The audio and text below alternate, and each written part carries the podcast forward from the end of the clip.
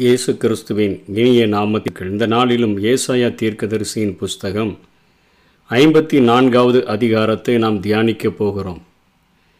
இந்த ஐம்பத்தி நான்காவது அதிகாரம் இஸ்ரவேலினுடைய ரட்சிப்பை குறித்து இங்கே ஏசாயா குறிப்பிடுகிறதை பார்க்கிறோம். ஆசீர்வாதத்தையும் ஆனந்தத்தையும் கொண்டு வருகின்ற ஒரு புதிய சூழ்நிலைகளை குறித்த வாக்குத்தத்தங்களின் மூலம் அடிமைப்பட்ட தன்னுடைய ஜனங்களை ஆண்டவர் ஊக்கப்படுத்துகிறதாக அதாவது ஒரு புதிய யுகம் ஒன்று உங்களுக்கு ஆரம்பிக்க போகிறது. சிறைப்பட்ட வாழ்வானது உங்களுக்கு ஒரு விடியலை தருகிற வாழ்வாக மாறுகிறது என்பதை இங்கே ஆண்டவர் ஏசாயாவின் மூலமாக குறிப்பிட்டுத்தான். பிள்ளை பெறாத மலடியே மகிழ்ந்து பாடு. கற்ப வேதனைப்படாதவளே கெம்பீரமாய் பாடி ஆனந்த சத்தமிடு. வாழ்க்கை பட்டவளுடைய பிள்ளைகளை பார்க்கிலும் அநாத ஸ்திரீயினுடைய பிள்ளைகள் அதிகம் என்று கர்த்தர் சொல்லுகிறார் என்று சொல்லி இந்த வசனங்களை ஏசாயா தொடங்குகிறதை பார்க்கிறோம். நான்கு தலைப்புகளின் கீழே பேசுகிறார். பிள்ளை பெறாத மலடியே மகிழ்ந்து பாடு என்று சொல்லுகிறார். நான்காம் வசனத்திலிருந்து எட்டாம் வசனம் வரையிலும் பயப்படாதே என்று தேற்றுகிறார்.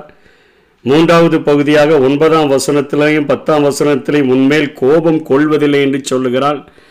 பதினொன்றிலிருந்து பதினேழு வரை பதினேழு வரையிலும் சிறுமைப்பட்டவளே பெருங்காற்றில் அடிபட்டவளே தேற்றரவற்றவளே என்று சொல்லி அங்கே ஊழியக்காரர்களுடைய சுதந்திரத்தை சொல்லி அந்த அதிகாரத்தை முடிக்கிறதை நாம் பார்க்கிறோம். இங்கே ஆண்டவருக்கென்று இஸ்ரவேல் தேசமானது ஒரு வாக்கு ஒரு வாழ்க்கைப்பட்ட தேசமாக இங்கே ஏசாயா உருவகப்படுத்தி சொல்லுகிறதை பார்க்கிறோம். எப்படி? கிறிஸ்துவுக்கு சபையாகிய ஒரு மனவாட்டி என்று சொல்லப்படுகிறதோ அதே போல பழைய ஏற்பாட்டின் நாட்களில் இஸ்ரவேல் தேசமானது ஆண்டவருடைய மனைவியாக சித்தரித்து இந்த இடங்களிலே காட்டப்படுகிறதை நாம் பார்க்கிறோம். இந்த எருசலேமானது கனியற்ற மலட்டுத்தன்மையினால் அது இருக்கிறபடியினால இப்போ இனி வருகிற எதிர்காலத்தில் உண்மையான விசுவாசிகளினுடைய எண்ணிக்கை சிறைப்பட்ட காலத்துக்கு பின் அது மிகவும் அதிகமாக பெருகும் என்று சொல்லி ஒரு வாக்கு கொடுக்கிறதை பார்க்கிறோம். உன்னிடத்தில் பிறந்த பிள்ளைகளை பார்க்கிலும் அதாவது ஆண்டவரோடு கூட வாழ்க்கைப்பட்டவ தேசமாகிய இஸ்ரேல் தேசத்தில் மாம்சத்தின்படி பிறந்தவர்களை பார்க்கிலும் இந்த சிறையிருப்புக்கு பின்பாக குடியேற்றப்படுகிற ஜனங்களுடைய எண்ணிக்கை மிகவும் அதிகமாக இருக்கும். ஆகவே நீங்கள் கெம்பீரித்து பாடுங்கள் என்று சொல்லி இங்கே ஏசாயா சொல்லுகிறதை பார்க்கிறோம். அதாவது சந்தோஷமாக இருக்கிறவர்கள் சங்கீதம் பாடக்கடவர்கள் என்று வேதத்தில் சொன்னபடி உனக்கு ஒரு புதிய யுகம் ஒன்று உன்னுடைய வாழ்க்கையிலே ஆரம்பமாக போகிறது. ஒரு புதிய வாழ்க்கை ஒரு மிக ஒரு அருமையாக கட்டப்பட்ட ஒரு புதிய எருசலேமாக அது உருவாக போகிறது. அங்கே ஜனங்கள் அந்த சிறைப்பட்டு போவதற்கு முன்பாக இருந்த ஜனங்களின் எண்ணிக்கையை விட மிகவும் அதிகமாக மாறப்போகிறார்கள் குடியேற்றுவிக்கப்பட போகிறார்கள். ஆகவே நீ அதிகமாக கெம்பீரித்து மகிழ்ந்து பாடு என்று சொல்லி இங்கே ஏசாயா சொல்லுகிறதை பார்க்கிறோம். ஆகவே தான் அவர்கள் சிறைப்பட்டு போன நாட்களில் அண்டை நாட்டு அவர்கள் அவர்களுடைய இடங்களை அநேகத்தை ஆக்கிரமித்து கொண்டபடியினால இன்றைக்கும் ஜனங்கள் பக்கத்தில் இருக்கிற இடங்களை ஆக்கிரமித்து ஆசைப்பட்டு தன்னோடு கூட சேர்த்து கொள்ளுகிறது போல தான் நாடுகளும் இருக்குது.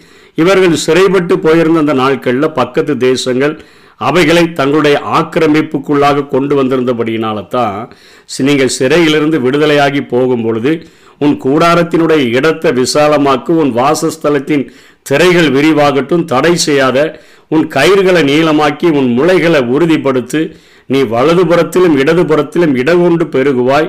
உன் சந்ததியார் ஜாதிகளை சுதந்திரித்து கொண்டு பாலாய் கடந்த பட்டணங்களை குடியேற்றுவிப்பார்கள் அதாவது ஆக்கிரமிச்சவங்ககிட்ட இருந்தெல்லாம் அந்த இடங்களை பிடுங்கி கொண்டு அந்த பாலாய் கடந்த பட்டணங்களில் இன்றைக்கு புதிதாக வந்து குடியேறுகிற ஜனங்கள் குடியேற்று வைப்பார்கள் என்று சொல்லி ஏசய முதல் பகுதியை சொல்லுகிறதை பார்க்கிறோம். அதே போலத்தான் இதை பவுல போஸ்தலன் கலாத்தியரில் நாலாம் அதிகாரம் இருபத்தி ரெண்டுலேருந்து இருபத்தி ஏழு வரையிலும் அவர் எடுத்து ஆளும் பொழுது அங்கே ஆகாரையும் சாராலையும் ஈசாக்கையும் இஸ்மவேலையும் எடுத்து இந்த காரியத்தை அவர் பேசுகிறதை பார்க்கிறோம். பிள்ளை பெறாத மலடியே மகிழ்ந்து பாடு என்று சொல்லுகிற காரியத்தில் ஆகாரை அடிமை பெண்ணாக சித்தரிக்கிறார் சாராலை சுதந்திரமுள்ளவளாக சித்தரிக்கிறார் இஸ்மவேலை சரீரத்தினுடைய பிறப்பாகவும் அதற்கு பின்பாக ஈசாக்கை வாக்கு தத்தத்தின்படி பிறந்த பிள்ளையாகவும் அங்கே பழைய ஏற்பாடாக அந்த பழைய காரியத்தையும் புதிய ஏற்பாடாக புதிய காரியத்தையும் பழைய அந்த எருசலேமாக அந்த உலக எருசலேமையும் புதிய எருசலேமாக மேலான எருசலேமையும் மாம்சத்தின்படி வாழ்கிற வாழ்க்கைக்கு அங்கே இஸ்மவேலையும் ஆவிக்குரிய வாழ்க்கைக்கு ஈசாக்கையும் எடுத்து காட்டி அவர் பேசுகிறதை பார்க்கிறோம். இன்றைக்கு ஆண்டவருடைய பிள்ளைகள் இன்றைக்கு சபையாகிய மனவாட்டி இன்றைக்கு சரீரத்தின் பட- படி பிறந்த யூத ஜனங்களை பார்க்கிலும் அதிகமான எண்ணிக்கை உள்ளவர்களாக உலகம் முழுவதிலும் பரம்பி இருக்கிறதையும் வாக்கு தத்துவத்தின்படி பிறந்த பிள்ளைகள் அந்த ஈசாக்கின் வம்சத்திலே தோன்றின பிள்ளைகள் அவர்கள் உலகம் முழுவதிலும் கிறிஸ்துவினால் கிறிஸ்துவின் மார்க்கத்தை பின்பற்றுகிறவர்களாக பரம்பி இருக்கிறார்கள் என்கிற காரியத்தையும் இந்த வசனங்களினுடைய அர்த்தங்கள் குறிப்பிடாமல் இல்லை. ஆகவே இடத்தெல்லாம் விசாலமாக்கி திரைகளெல்லாம் நீ கொஞ்சம் விரிவாக்கி தடை செய்யாமல் கயிர்களை நீளமாக்கி உன்னுடைய மூளைகளை உறுதிப்படுத்தி வலது வலதுபுறத்திலும் இடதுபுறத்திலும் இடங்கொண்டு பெருகுவாய்ன்னு சொல்லி பார்க்கிறோம். ரெண்டாவதாக பயப்படாதே என்று சொல்லி தேற்றுகிறதை பார்க்கிறோம். பயப்படாத நீ வெட்கப்படுவதில்லை நானாத நீ லட்சியப்படுவதில்லை எழுபது வருஷம் ஆயிருக்கலாம் ஆனால் ரட்சிப்பை கொடுக்கிற தேவனுடைய நியாய தீர்ப்பு அது சமீபமாக இருக்கிறதுனால சிறைப்பட்ட மக்கள் தங்களது நிந்தை தொடர்ந்து இருக்கும் என அவங்க கலங்க வேண்டிய தேவையில்லை. அவங்க வாலிபத்தினுடைய வெட்கத்தை அதாவது எகிப்தின் அடிமைத்தனத்தை என்னும் அவங்க நினைவிக்க வேண்டியதில்லை. விதமே விதவை இருப்பின் நிந்தை என்று சொல்லப்படுகிறது. அது பாபிலோனிய சிறையிருப்பை குறிப்பிடுகிறது. அதையும் குறித்து நீ வெட்கப்பட வேண்டிய தேவையில்லை. நான் உன்னுடைய நாயகராக சிருஷ்டிகராக சேனைகளின் கர்த்தராக மீட்பராக சர்வதேவ பூமியின் தேவனாக இருந்து உன்னை மீட்டெடுத்து உன்னை மீண்டுமாக எருசலேமில் குடியேற்றுவிப்பேன் என்று இங்கே ஆண்டவர் சொல்லுகிறதை பார்க்கிறோம். ஆறாம் வசனத்தில் நீ கைவிடப்பட்டு மனம் நொந்த ஒரு ஸ்திரியைப் போலவும் இளம் பிராயத்தில் விவாகம் செய்து தள்ளப்பட்ட ஒரு மனைவியைப் போலவும் நீ இருக்கிற ஆனால் உன்னை மீண்டுமாக கர்த்தர் அழைக்கிறார். மனைவியாக சித்தரிக்கப்பட்ட இஸ்ரவேல் தேசம் பாபிலோனிய சிறையிருப்பிலிருந்து ஆண்டவர் மீண்டுமாக அழைப்பதாக இங்கே ஏசாயா வர்ணிக்கிறதை பார்க்கிறோம். உன்மேல கோபம் கொள்வதில்லை என்று சொல்லி மூன்றாவது பகுதியில் பேசுகிறார்.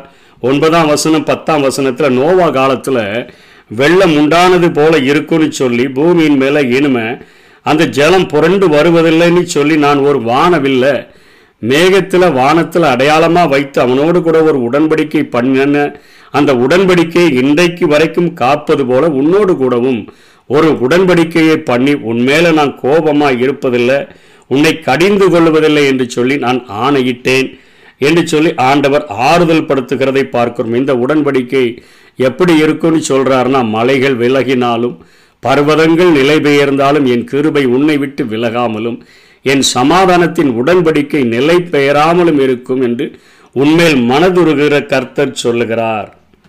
அற்பகாலம் மூண்ட கோபத்தினால என்னுடைய முகத்தை நான் உனக்கு மறைத்தேன்.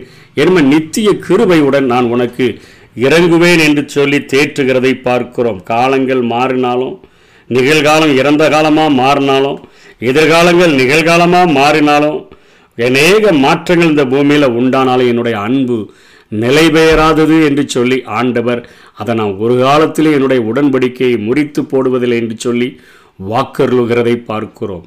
கடைசியாக சிறுமைப்பட்டவளே பெருங்காற்றில் அடிபட்டவளே தேற்றரவற்றவளே என்று சொல்லி தன்னுடைய ஜனங்களை இஸ்ரவேல் தேசத்தை ஆண்டவர் மீண்டுமாக தேற்றுகிறதை பார்க்கிறோம். எதிர்காலத்தில் மீந்திருக்கக்கூடிய ஜனங்களுக்கு உண்டாகிற சமாதானம் நீதி மகிமை இவைகளை காட்டி நெருக்கப்பட்ட இஸ்ரவேலுக்கு இங்கே அவர் ஆறுதல் சொல்லுகிறதை பார்க்கிறோம்.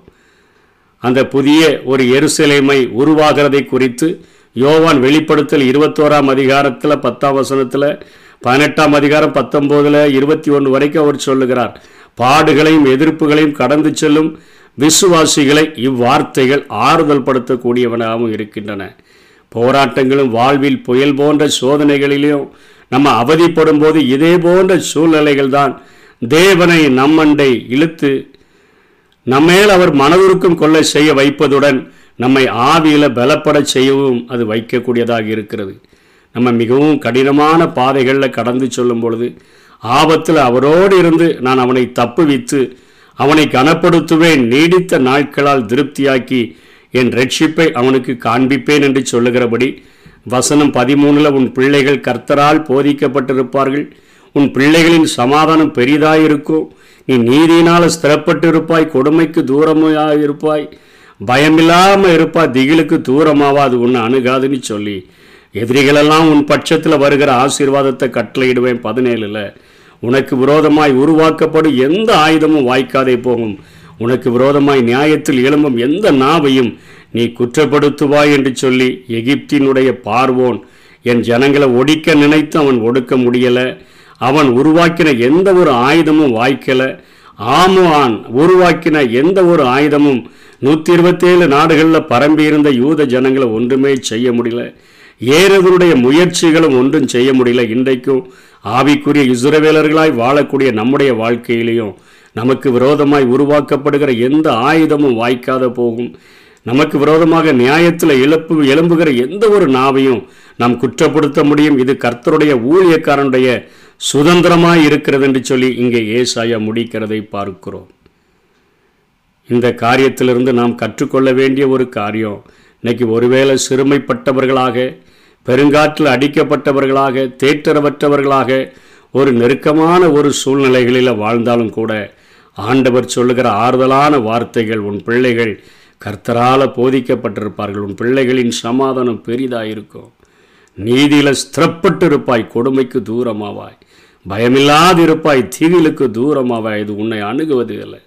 இன்றைக்கி அநேக எதிரிகளை பார்த்தாலும் உன் பக்கத்தில் அவங்க வந்துடுவாங்க உன் பட்சத்தில் வந்துடுவாங்க உனக்கு விரோதமாய் உருவாக்கப்படுகிற எல்லா ஆயுதத்தையும் நான் அழித்து போட்டு விடுவேன் என்று சொல்லி ஆறுதல் படுத்துகிற அந்த ஆண்டவருக்காக அநேகரை நீதிக்குட்படுத்துகிற அந்த பணியில் அந்த உடன்படிக்கையை அந்த உடன்படிக்கையிலே ஜனங்களை ஆண்டவரோடு கூட சேர்க்கிற அந்த பணியில் நாம் தொடர்ந்து முயற்சிப்போம். ஆண்டவர் தாமே தம்முடைய கிருபைகளை அளவில்லாமல் தந்து நம்மை ஆசீர்வதிப்பாராக. ஆமை சிறை வாழ்வு மறையும் சீர்வாழ்வு மலரும் சியோனின் மகிமை திரும்பும்.